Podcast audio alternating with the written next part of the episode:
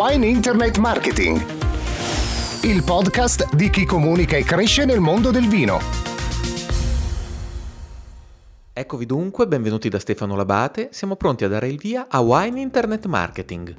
Perché scegliamo quella bottiglia in mezzo a tante? Che idea ci facciamo ci siamo fatti di un vino? Che tipo di condizioni determinano le nostre scelte, le nostre valutazioni, i nostri cons- comportamenti di consumatori del vino? Da tempo in economia l'idea che un consumatore sia in grado di fare delle scelte razionali ha ceduto il passo e quando parliamo di vino forse dobbiamo anche aggiungere qualcosa. Poco tempo per decidere e confrontare, poca conoscenza, poche informazioni disponibili al momento della scelta. Ma allora cosa guida le nostre scelte? Eh, in un mondo in cui la pubblicità tradizionale tra l'altro cede il passo e l'overload informativo aggiunge una portata di stress non sempre sopportabile quando facciamo una scelta da consumatori. Ecco, si parla sempre più del ruolo delle emozioni e del piacere nella scelta. Colori, stili, luoghi comuni, impressioni, status symbol che passano attraverso le parole, i segni, i colori, i suoni, gli ambienti e i contesti in cui stiamo per prendere una scelta da consumatori. Eh, e quindi ecco davanti a una bottiglia su una staggiera o come davanti a un sito web o durante una degustazione, eh, anche il contesto in cui, in cui ci troviamo.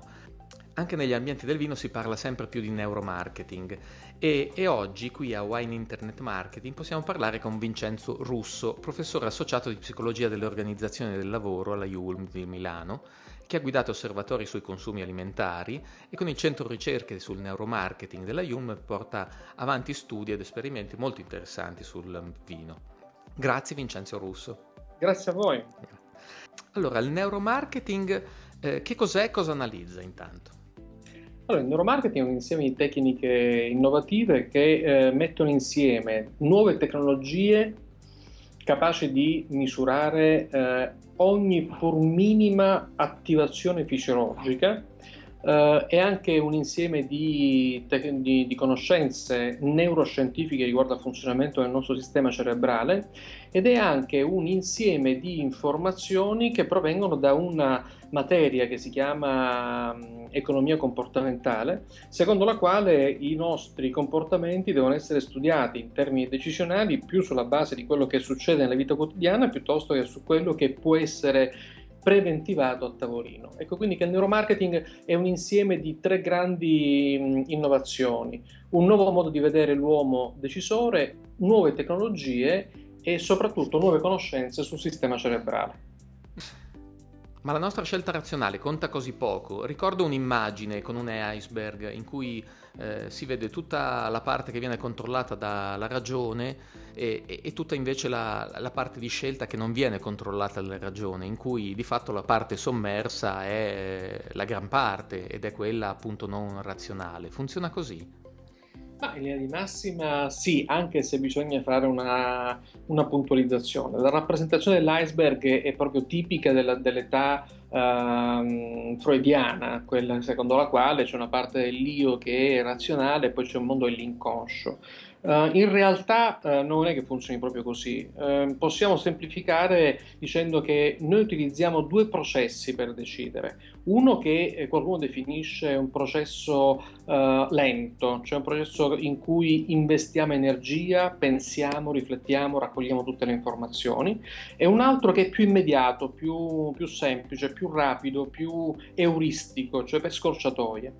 Eh, qual è la differenza nell'uso dell'uno e dell'altro? Semplicemente due elementi. Uno, la motivazione a fare una scelta consapevole e razionale. Cioè se io sono particolarmente motivato perché devo investire tanti soldi, tanti o perché devo fare una scelta un po' particolare, è chiaro che utilizzerò quello che viene chiamato appunto il percorso lento, cioè raccolgo tutte le informazioni. Ma c'è un elemento importante, un secondo elemento che è l'abilità cognitiva, cioè non è detto che avendo tanta motivazione io possa sempre utilizzare il percorso lento, perché se non ho le competenze, hai voglia di raccogliere informazioni se non ho gli strumenti per valutarli. Allora, se io sono altamente motivato e ho alta uh, competenza cognitiva o mi lascio guidare da qualcuno che ha un'alta competenza cognitiva, posso usare quello che viene chiamato il percorso lento che è più razionale ma nella maggior parte dei casi, soprattutto nel campo del, dei consumi, noi non scegliamo in questo modo, scegliamo perché abbiamo delle,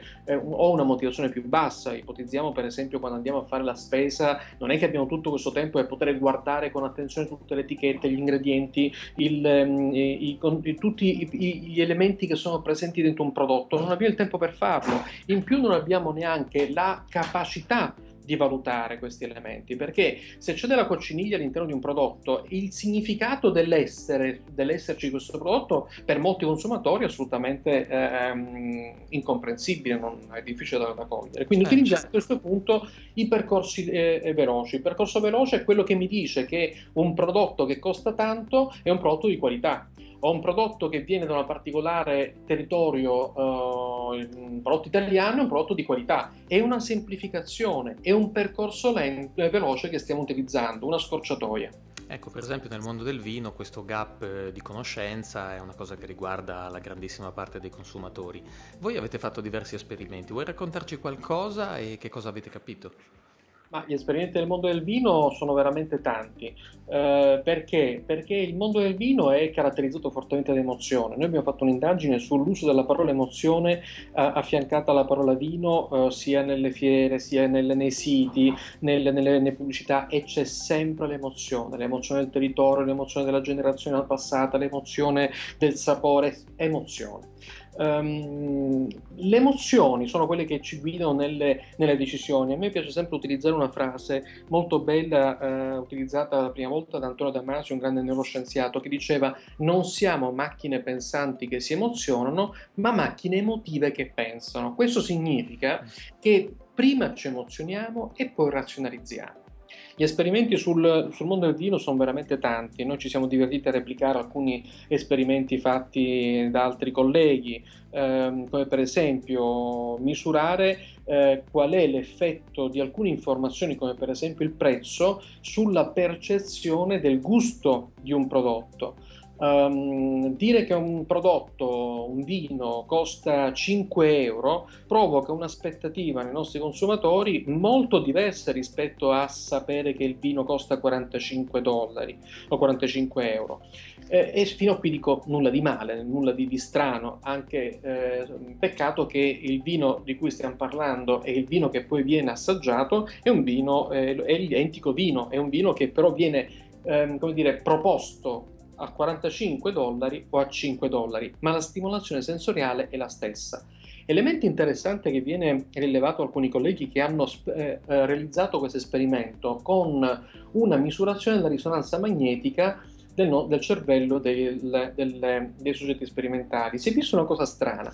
Sapendo di assaggiare un vino a 45 dollari, l'area che si attiva nel cervello è molto diversa rispetto a quella che si attiva quando le persone sanno che quel vino costa 5 dollari.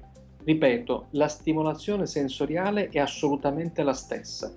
Quando si assaggia un vino da 45 dollari si attiva un'area del cervello che è quella più deputata alla piacevolezza, al piacere, quella, parte del cervello che si attiva quando qualcuno ci accarezza, ci dà un bacio, quando vinciamo la lotteria. E quindi, come dire, è l'aspettativa che crea la gradevolezza eh, sensoriale e questo ovviamente è sconvolgente come, dato perché eh, ci permette ovviamente di eh, valorizzare l'importanza delle scorciatoie ma a questo punto anche della comunicazione. Non c'è dubbio ovviamente che il prodotto deve essere anche un prodotto buono, quindi non si può dire, guidare più di tanto la, uh, la valutazione sensoriale, ma le aspettative guidate con una buona comunicazione può modificare la percezione del gusto. Ecco quindi insomma l'emozione e il piacere che guidano le nostre scelte. Ho visto durante una vostra dimostrazione al Vinitali una ragazza seduta su una sedia con diversi sensori eh, attaccati a un computer eh, a cui venivano sottoposti alcuni bicchieri da assaggiare. Ecco, ci vuoi spiegare che cosa monitorate, che cosa si può capire? Possiamo davvero misurare le emozioni, catalogarle, dargli un voto? Assolutamente sì ed è quello che fa il neuromarketing e questa è la grande novità per tutti i produttori eh, e per chi fa la comunicazione per conto dei produttori.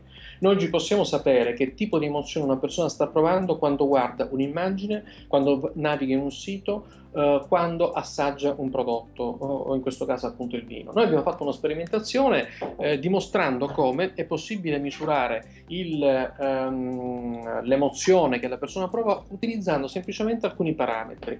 Ovviamente il, eh, i parametri bio, uh, biologici, cioè il battito cardiaco, la pressione arteriosa e la conduttanza cutanea, cioè la sudorazione.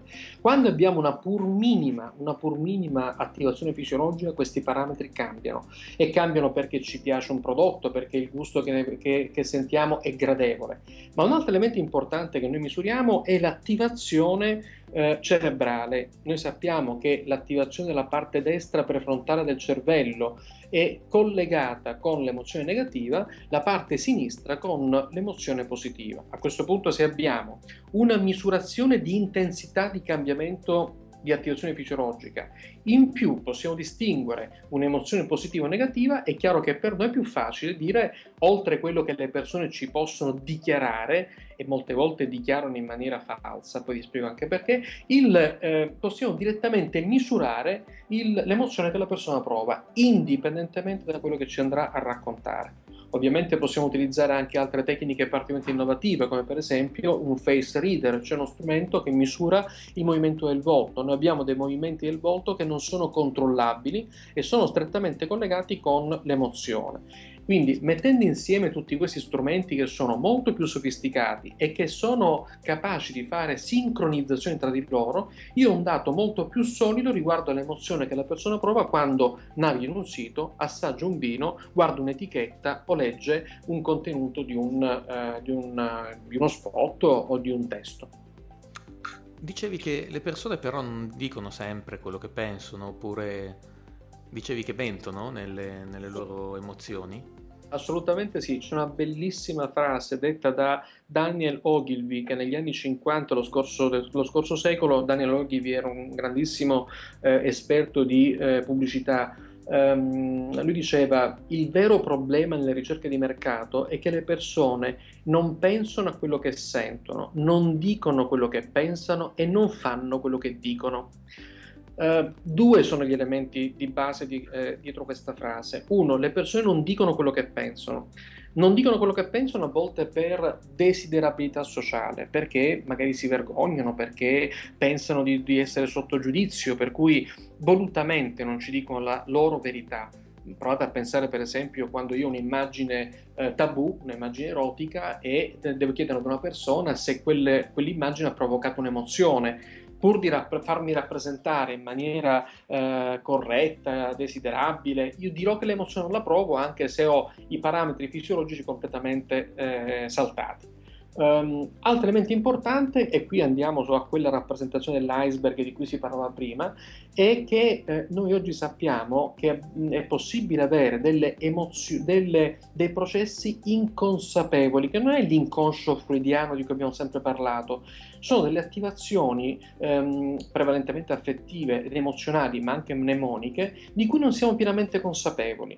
Eh, a volte ci capita, per esempio, di incontrare una persona, magari una nuova persona, e di come dire, rimanere un po' con la mano in bocca, non mi ha convinto, c'è qualcosa che non mi ha lasciato, che mi lascia un po' perplesso di quella persona. Ci pensiamo, ci riflettiamo e poi troviamo magari l'elemento che ci ha fatto provare un'emozione che originariamente era del tutto inconsapevole.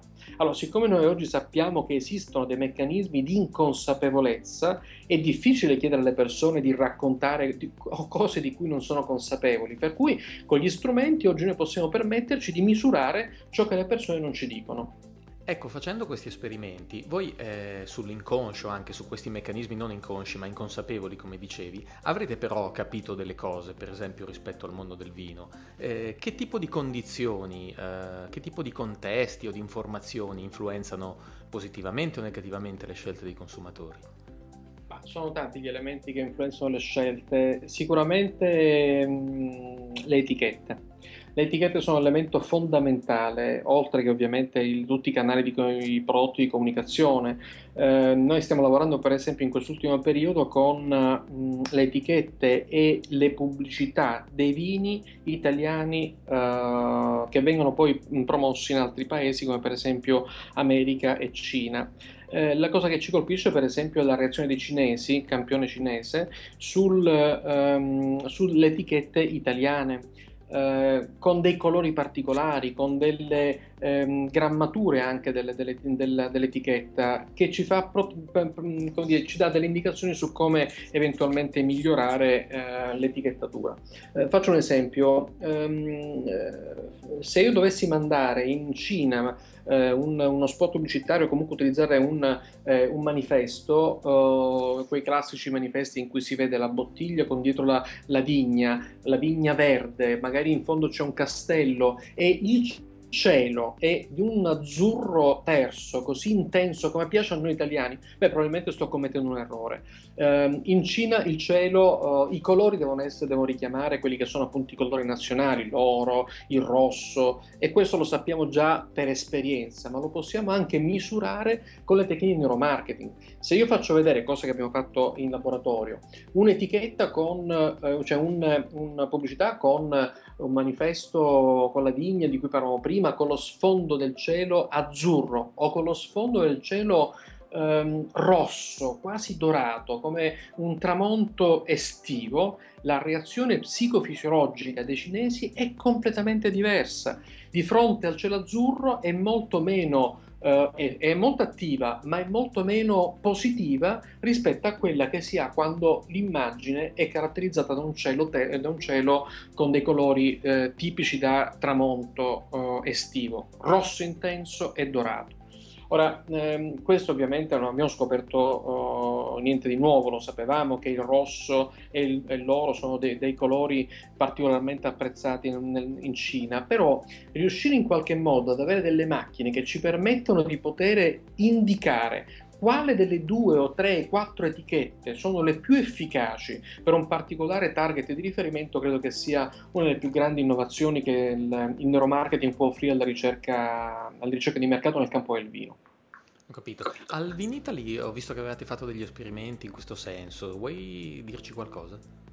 Ma gli esperimenti che abbiamo fatto al Vinitaly li abbiamo fatto sia con delle etichette appunto rivolte a un campione cinese o, o americano, abbiamo fatto anche degli esperimenti con, um, diciamo, con la misurazione dell'emozione provocata eh, da alcuni vini. Ci siamo permessi di giocare, nel senso che abbiamo somministrato quattro tipi di vino, due buoni, uno pessimo uh, pessimo, mm, l'abbiamo modificato eh, perché possa essere veramente un brutto vino e l'altro era dell'acqua colorata. Uh, ovviamente in blind abbiamo fatto assaggiare, in blind significa in cieco, abbiamo fatto assaggiare i vini per vedere un po' qual è la reazione delle persone misurando tutti i parametri fisiologici. Abbiamo visto come um, intanto le macchine rispondono in maniera perfetta, nel senso che quando il vino è veramente buono l'emozione provocata è altrettanto positiva e le macchine riescono a riconoscere conoscere quel tipo di emozione.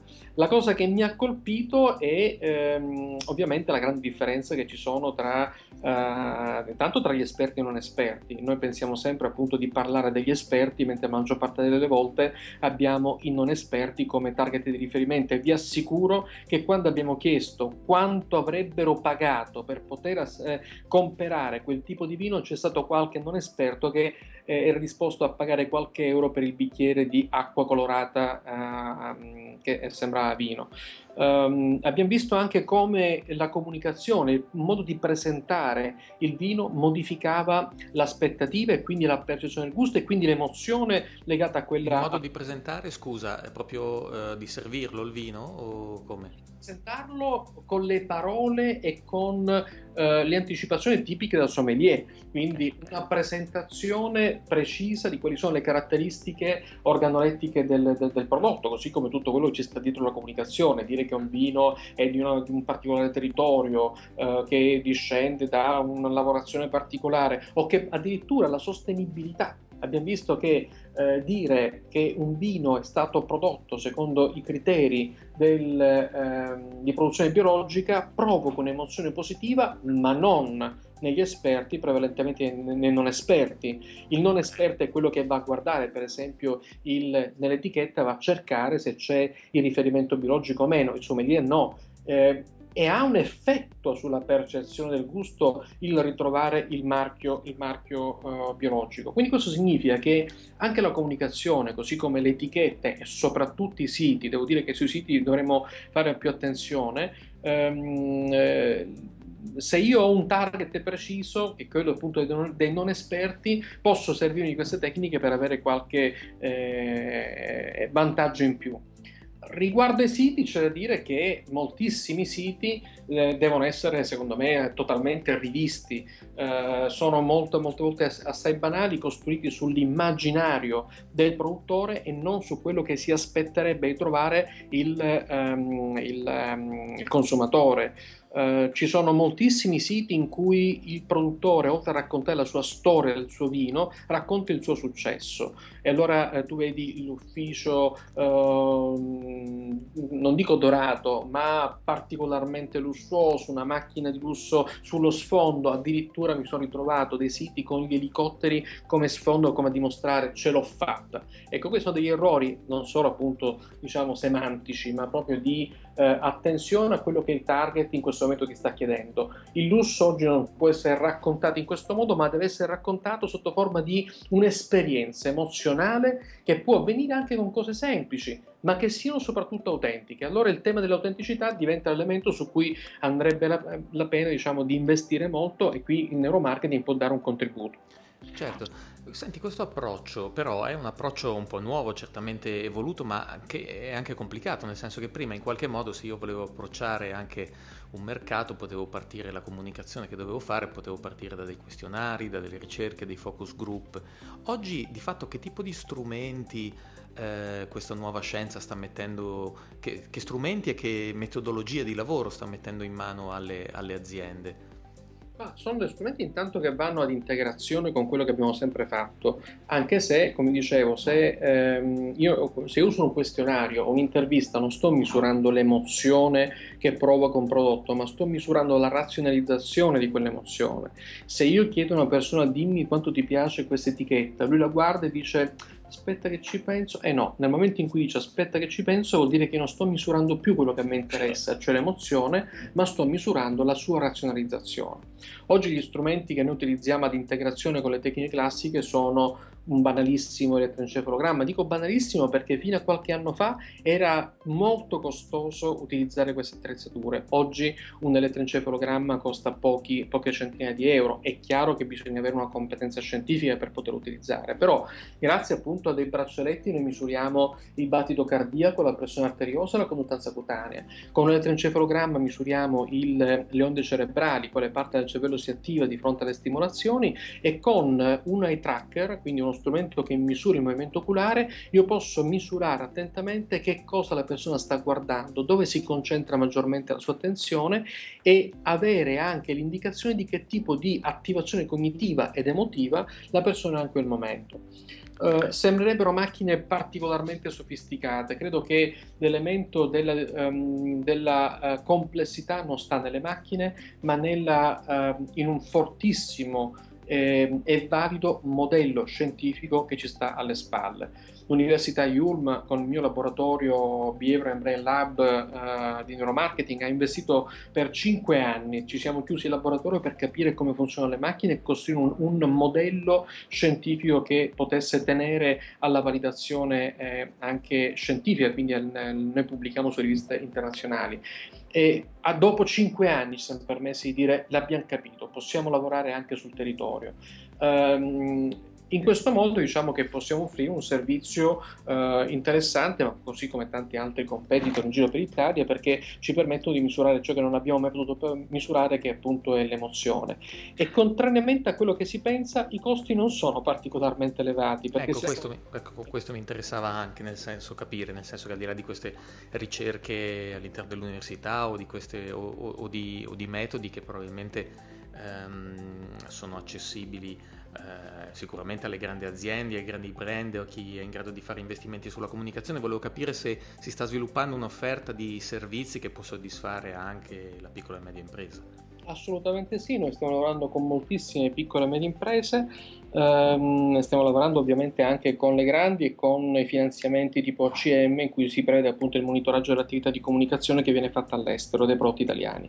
Uh, però il, i costi sono veramente um, sovrapponibili a quelli di un focus group o di una serie di interviste. Uh, nel senso che um, per fare un, un'indagine con otto persone il costo è assolutamente comparabile a quello di una tecnica classica come appunto un'intervista a focus group. Capito, e l'università offre come dire, ehm, questo servizio ormai da più di un anno, soprattutto alle piccole e medie imprese. Perché... Grazie a Vincenzo Russo per averci introdotto al neuromarketing, al neuromarketing del vino in modo particolare, per averci spiegato come funziona il nostro cervello e, e per averci anche detto che oggi le emozioni, il piacere, insomma tutte quelle condizioni inconsapevoli che guidano le nostre scelte di consumatori siano eh, misurabili e che esistano già oggi del, degli strumenti e delle tecniche eh, a disposizione ehm, delle, delle, piccole, anche delle piccole aziende eh, del vino. Eh, ti ringrazio Vincenzo per questo tuo intervento, rimando tutti al, al, alle note a questa intervista e, mm, e, magari in futuro potremo approfondire il, il vostro lavoro che sicuramente continuerà all'interno dell'università e non solo. Perfetto, grazie a voi, grazie anche per l'attenzione a questa nuova,